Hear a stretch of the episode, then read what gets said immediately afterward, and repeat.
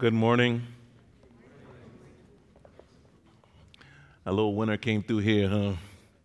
This week. Feels like another place, but it's good. My name is Marcus, and I'm one of the pastors here uh, at Redemption. Dave, uh, Pastor Dave, is uh, in India, in southern India. Uh, the team got there. He, Kira, and Paul Bell got there safely earlier this week and some pictures have come back and some video have come back. And those are shared on some slack channels. We'll probably post them on the um, in the church email so you can see them. Uh, the things that are happening there without us have been amazing. Uh, i saw a video of dave uh, baptizing uh, people in india. Yeah uh, that video is out there. So um, keep praying for them uh, I'm sure when Dave comes back, we'll give him an opportunity to share at length about the journey and the stories and, and what's happening in southern India. Uh, God is moving in an incredible way uh, in, that, in that place and, and, places all over the world. This is just a little glimpse of what he's doing. Um, let me pray and then uh, we can begin. Heavenly Father, we thank you for this morning. I thank you, Lord, for the hearts and minds that are present here this morning to hear your word. Lord, no one came to hear from Marcus this morning, they came to hear from you. Lord, I pray I'm just a mouthpiece to communicate um, your gospel, your truth, in a way that reminds us, challenges us, rebukes us, encourages us uh, to live a life that is Christ like. Uh, we give you all the honor and the glory. In Jesus' mighty name I pray. Amen. I'm just going to set my timer before, you know, before we get into some. I, I was at the Gospel Rescue Mission on Friday preaching, uh, and the, the, the, the, the, guy who was the, the chapel head said, Marcus, you can preach as long as you want. You got an hour. I thought, oh, okay. Okay. But usually when folks say that, you know, it's like, no, you don't have the whole hour. But it was a, it was a joy and a, and a, and a great, uh, great time there. Usually when I go to churches and they tell you, you know, oh, you know, as pastors always say, uh, oh, you pastor, you, you have you have let the Spirit lead. You preach. You know, you go as long as you want. You know, some preachers will say, hey, you can go as long as you want, but the people leave at 11, right? So we'll keep, we'll keep it short, keep our engagement um, at a level that we can maintain. Uh, so let's, let's look. I always remind you that James chapter 3, in the book of James chapter 3, verse 1, the Bible says to anyone who occupies the space that I'm occupying right now and, and doing what I'm doing, preaching the word of God, will be judged more harshly. Any one of us uh, who, who are called to stand in this space will be judged at some point. So, what I'm going to do this morning, I will be judged at some point. I will stand before the Lord and answer for what I do. So, I pray for great courage uh, to preach the truth and not be fearful of anyone or anything or any ideology. Uh, if you need a Bible this morning, the ushers will bring you one. If you forgot yours, just slip up your hand and uh, the ushers will hand you one. If you're if Spanish is your heart language and you would like one in that language, you do have those as well. So just slip up your hands and we'll get you one. We are in a series of sermons, uh, four weeks. This is week number two on the idea of Christian maturity. Uh, what are the characteristics of a mature Christian? What does it take to grow in maturity as Christian? If you've been a Christian, or attended church for any length of time, you have heard, or perhaps maybe you have wondered, what was the church like when it first started? Have you ever wondered that question? When church first began in the first century, what was it like? Some, some of you have heard pastors say, oh, we need to be more like the first century church, right? We know just by intuition that the first century church was dramatically different than what we have today, obviously, right? We know that they were different, but how and why did it change? In his great book, Centered Church, which serves as kind of like a handbook for young pastors, Tim Keller pulls from many church sociologists and, and, and people who study the sociology of religion and church, and they're quick to point out that if you want to understand the changes in church, you don't need to really go back to the first century. You can go back just two centuries or three centuries to understand how we got to where we are today. Before the 18th century, did you know? Before the 18th century, a person, if you became a Christian, right, if you lived a Christian life, you, you went through a process that was corporate, it was gradual, and it was formal. Right? It was completely, your journey as a Christian was completely church centric. I'm just gonna make this bigger because eyes ain't that good anymore. An infant was typically raised in the church. They were brought up by their whole family for baptism, right? After that came a period of what the church calls catechism, which is a teaching of how of the instruction of church history and creeds and traditions. Finally, that child would be admitted to the Lord's Supper as a full communicant. So within the church community when a child was born, they were walked through specifically um, church, kind of how we live as Christians. We were taught formally. Weddings and funerals in the church were significant events.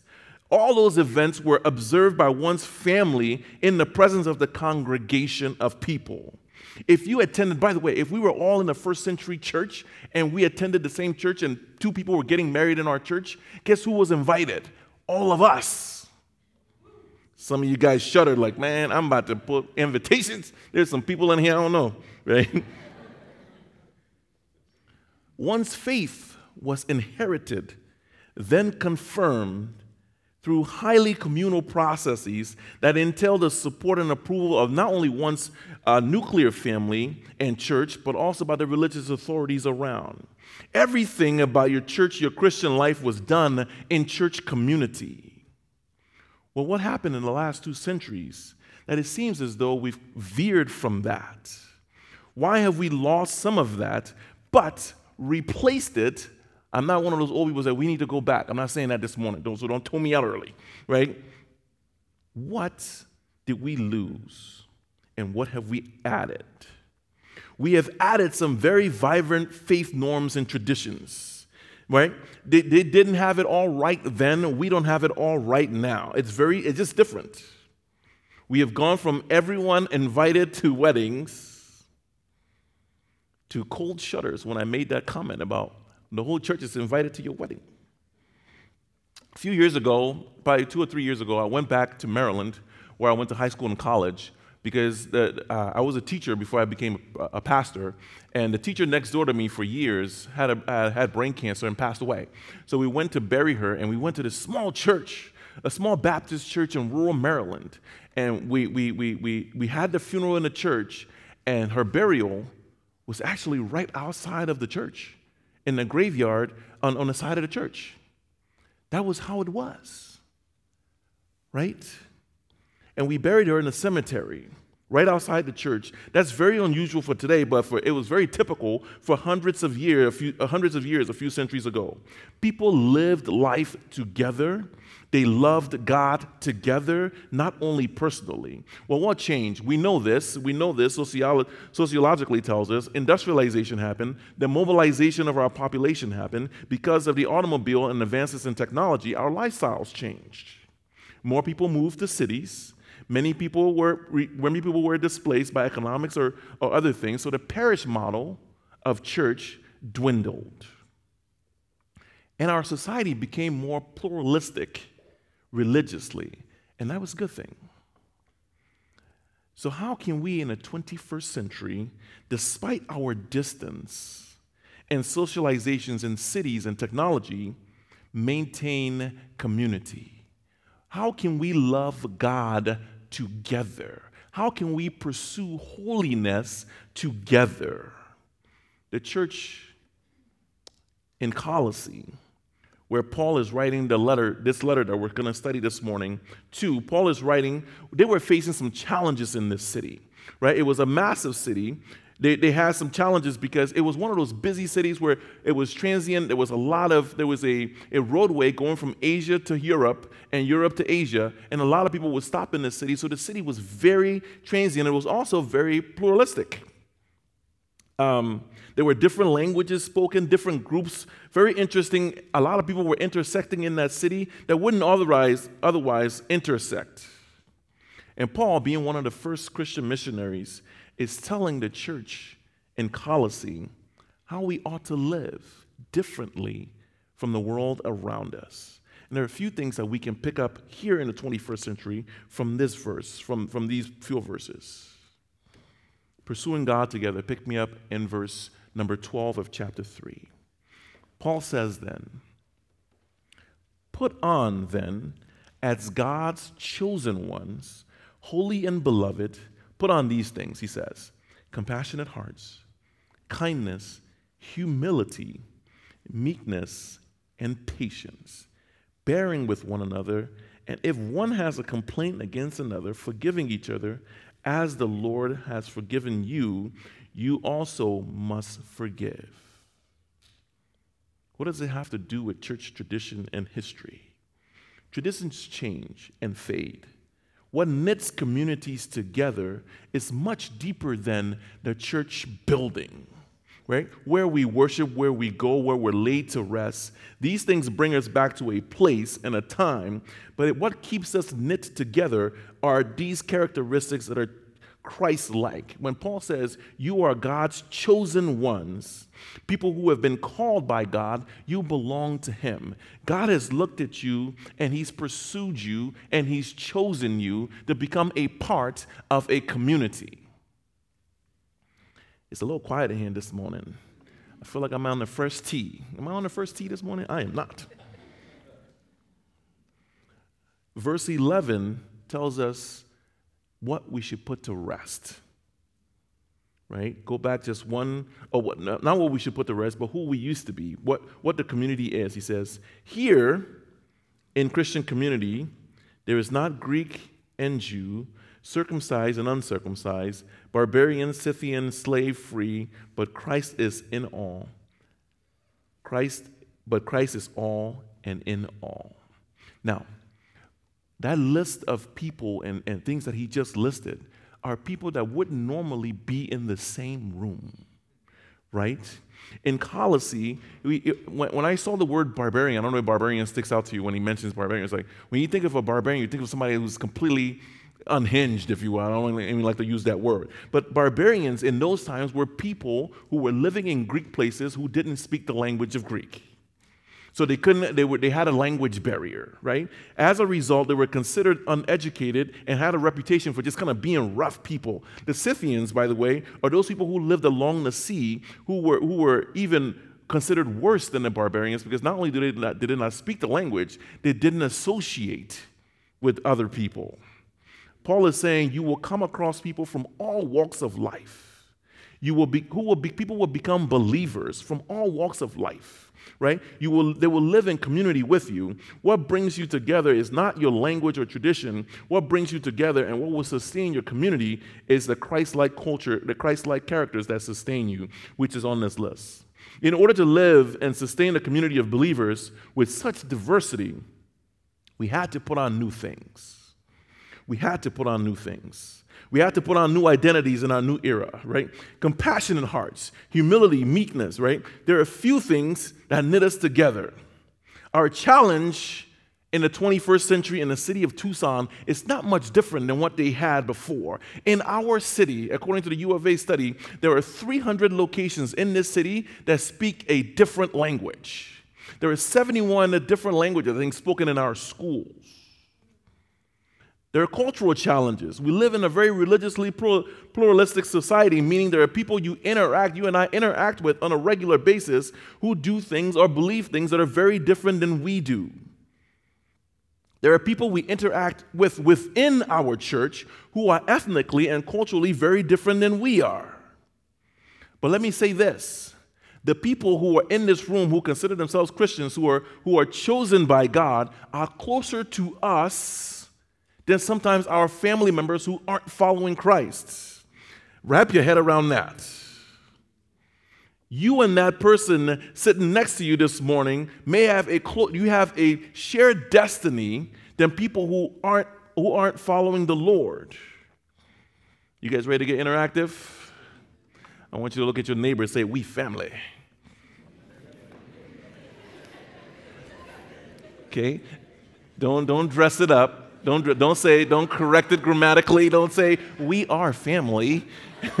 okay? Some of you guys want to dress it up, right? We are family. We family. I want you to say this. Let's love God together. Because, thank you, because what knits us together is greater than what threatens to bring us apart. Our old identities want to share us apart, right? Our anger, our malice, obscene talk Paul talks about, right? Wants to want to bring us apart. We can say things like, Man, I would love to hang out with more Christians. I would love to be able to go in and out of communities. But man, technology separates some of us. Socioeconomics separates me from this other person. This person makes more than I do. This person makes less than me. This person's of a different race. This person doesn't speak my language, right? But the heart issues is what really, what, what really binds us and what should bring us together despite all the divisions. We can say, hey, this person doesn't like the same music I do. We don't live in the same neighborhood. We're not of the same generation. That, by the way, let me just take a time out right there, okay? I'm to say something right now. You might not like it, but I'm to say it. Um, something occurred in our country in the last 10 or so years that is uniquely American, and we've built this dividing wall based on generational identities. You hear what I'm saying? The, the, the Gen Z, the millennial, the Gen Xers, the boomers, it seems like we've put up some walls. And that identity has actually made it into the church. And so when we see people with a little bit of snow up top, we think they're irrelevant because they're over 50. I'm coming for you, boomers, don't worry, right? when we when someone tells you your age, and when they tell you their age, you say, "Oh, I'm 24." You're like, "Man, that's just a baby. Don't know nothing." Right? We've created these walls, brothers and sisters. I'm glad we can laugh about it, but that's another way we can live counterculturally. We can live in Christian community to love God together. Is to develop intergenerational friendships and discipleship relationships. I heard an amen. Somebody's awake. Some of these things we need to bring down, right? In 1 Corinthians chapter 9, Paul gives us kind of a blueprint of how to live, how to love God together. He says this in verse 19 through 23. For though, Paul is speaking to the Corinthians, he says, For though I am free from all, I have made myself a servant to all, that I may win more of them. To the Jews I became as a Jew in order to win Jews. To those under the law I became as one under the law, though not being myself under the law, that I might win those under the law.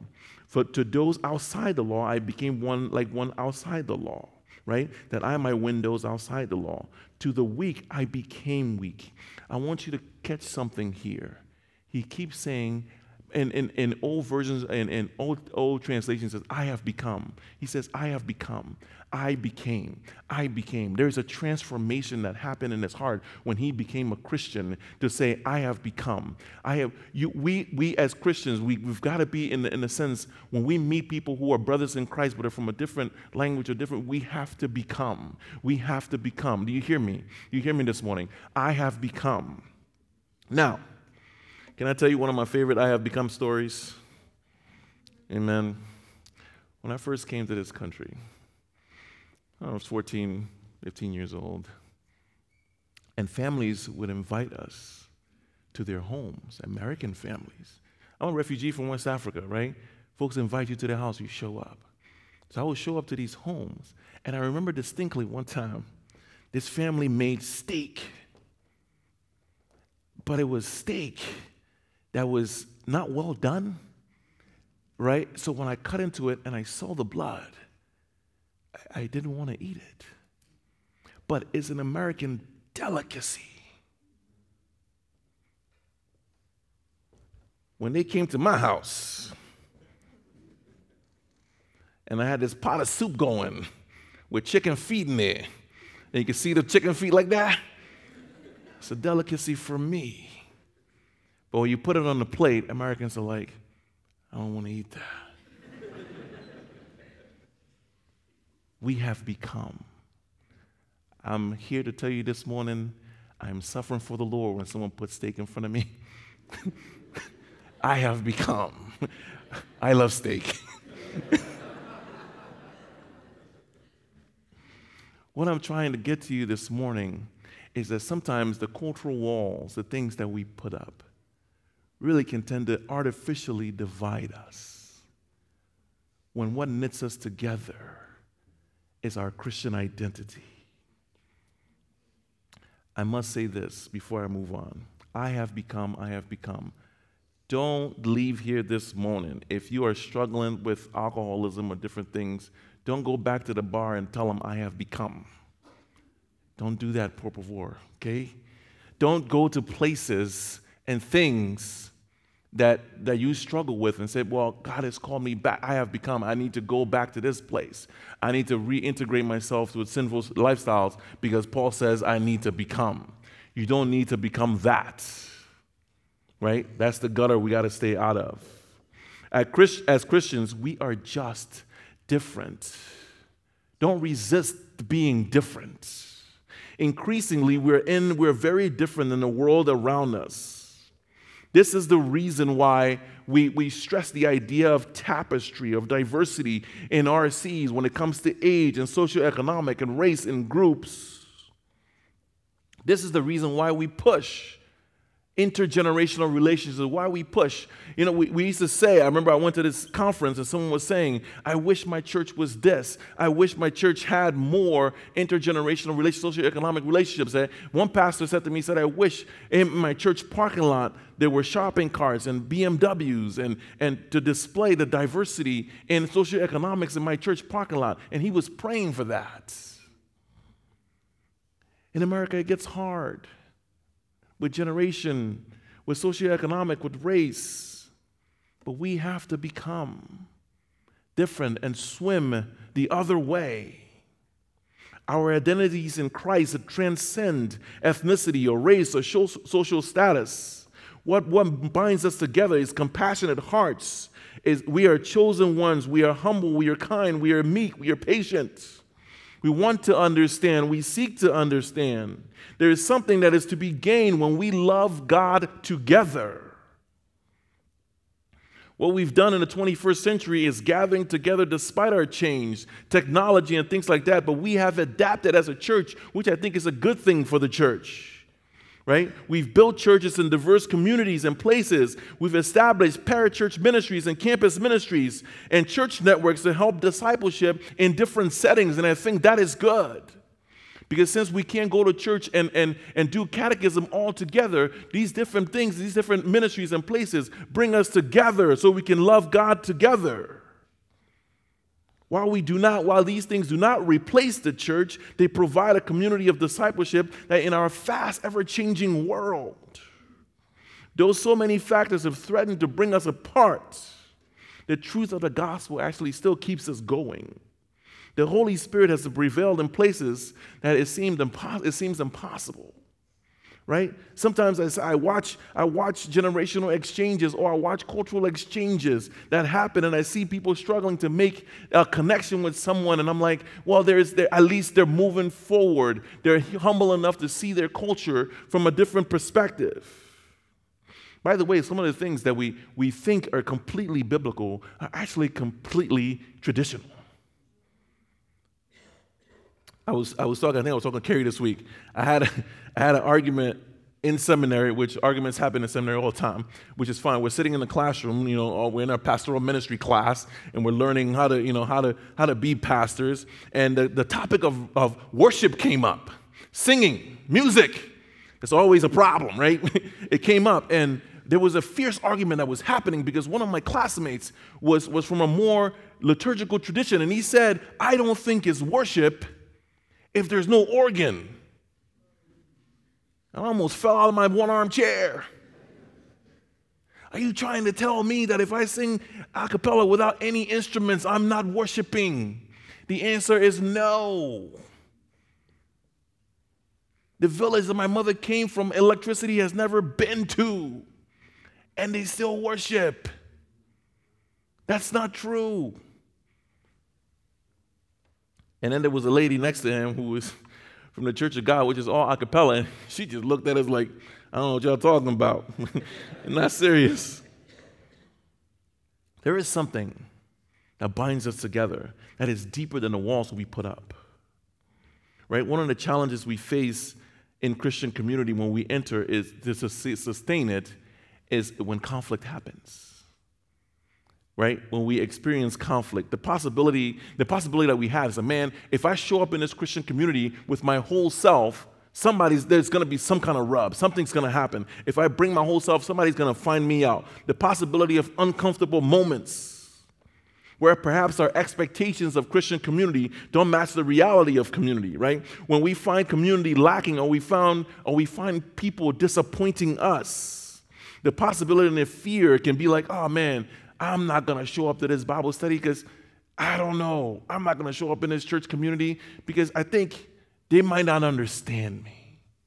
Right? Sometimes we think that, the, that they're all star Christians in, in the Bible study, and I'm just a baby Christian, so I feel a sense of I can't fit in. Or I'm going to say something to someone that's going to offend them, and I don't want to do that. Tim Keller says this. He says, There is more important means of this, there's no more important means of discipleship or the formation of Christian character than deep involvement in the life of the church and Christian community. Unless we submit and become accountable to someone, we will repeatedly slip away and fall away. This verse, when it talks about humility, we tend to gloss over that. But if you do not, as Christians, submit to someone, and, and, and to, to keep you accountable, it gets very difficult to walk the Christian life by yourself.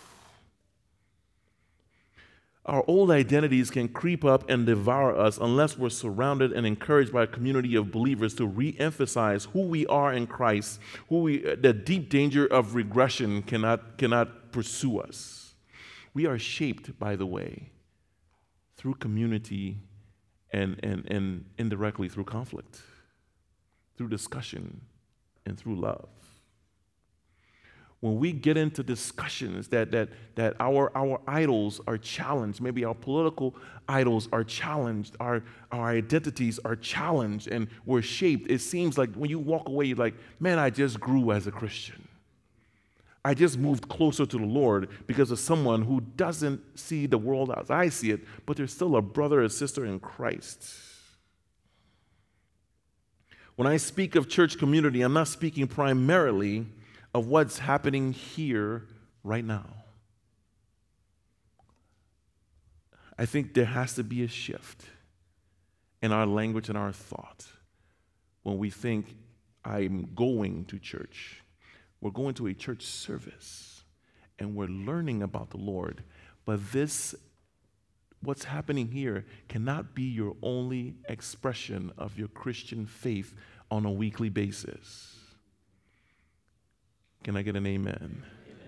Coming to church is one part, one important part of our Christian journey, but it cannot stop here, right? The gathering of believers, the gathering of believers is a significant part of the life of a believer. However, if this is the only way we're missing it. If you, if you think about it this way, if you were to only eat on Sunday afternoon or Sunday morning at 9 and you had to wait till next week to eat again, there will be a problem. You may not make it to next week. So, this cannot be your only means of interacting with the Word of God, of interacting with other people who are Christians. It has to be more. Our relationships with each other is crucial, but this what's happening here between you and I is a teaching relationship. In your life, there must be a person or persons, a group of people where there's time to work out God's truth and discussion and dialogue, where, where humility is confirmed, which that verse talks about forgiveness, where we, we, we learn to forgive and ask for forgiveness within community. That's what brings us together. When we work out truth and we dialogue and we learn how to apply the truth of God in our lives, because our identities, sociologists point out to us that we are, our identities are shaped by social communities who we eat with, who we play with, who we converse with, who we counsel and study with, is who shapes us. If, you're, if, if, if we are in the place where we're just we're reading our Bible, and maybe we're growing to an extent, but you have no other Christian community in your life, brother and sister, I want to challenge you that you are missing a significant part of your faith journey here on this earth. Amen. John 13 says this when Jesus talks about love. He says, We ought to love one another, right? As I have loved you. Here's the deal to love another person, you have to be in contact with another person. We can read John 13 and say, oh, I need to love one another. I need to love somebody. There are tons of one another's in scriptures. We talked about this a few months ago. You can't have one another if you don't have another. Do you have another? Do you have others? In Christian communities, we may seek out ways to encourage one another, to build up one another, and to be grateful for where we are in our faith journey. We've got to get to the point where we're comfortable being uncomfortable. We've got to get to the point where Africans can eat steak and Americans can eat chicken feet. Don't worry, I'll get you there, right? if you say, man, chicken feet is not for me, that's okay. I can forgive you, right? But we've got to get to the place where you're able to forgive and you're able to receive forgiveness. You've got to get to the place where your, your, your humility is what shows up your lack of not knowing everything what shows up, which I, I think Google is so wonderful.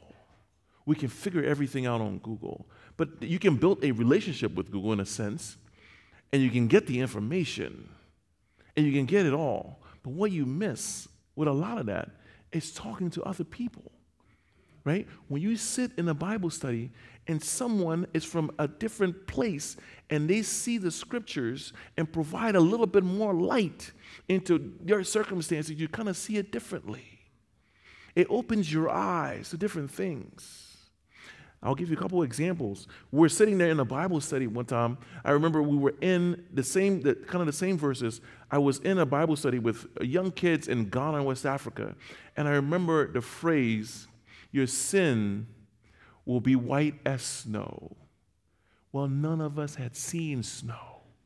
So we didn't, it doesn't hit you. Does that make sense? But if there had been someone from a cold place that was able to sit with us and, and, and say, man, if you, the snow is so white, right? I didn't understand that. On the opposite end, I was in a Bible study when I was in my 20s, and they were talking about Daniel in the lion's den. And most of the people in my Bible study hadn't seen a lion in the wild. Listen.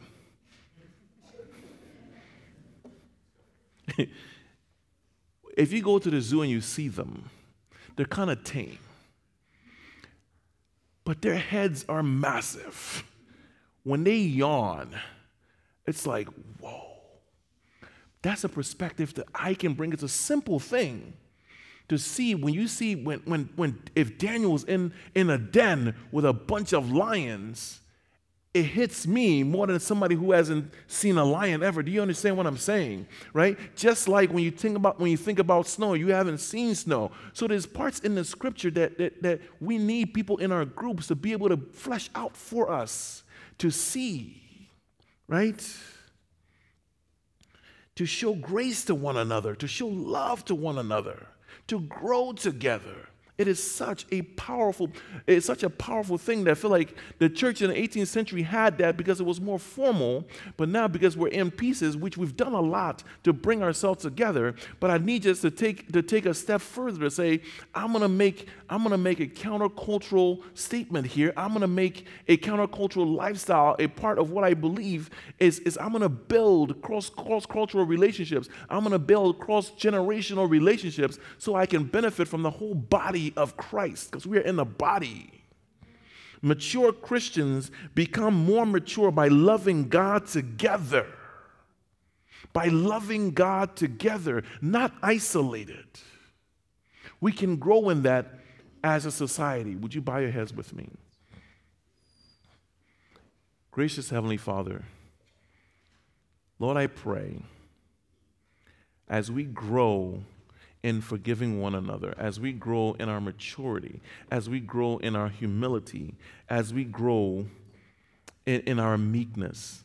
Lord, as we submit to each other in community, not just in this room, in this building on Sunday morning, but in coffee shops, at lunches, at dinners, at conversations, as we build community that goes beyond the walls that socially have been established.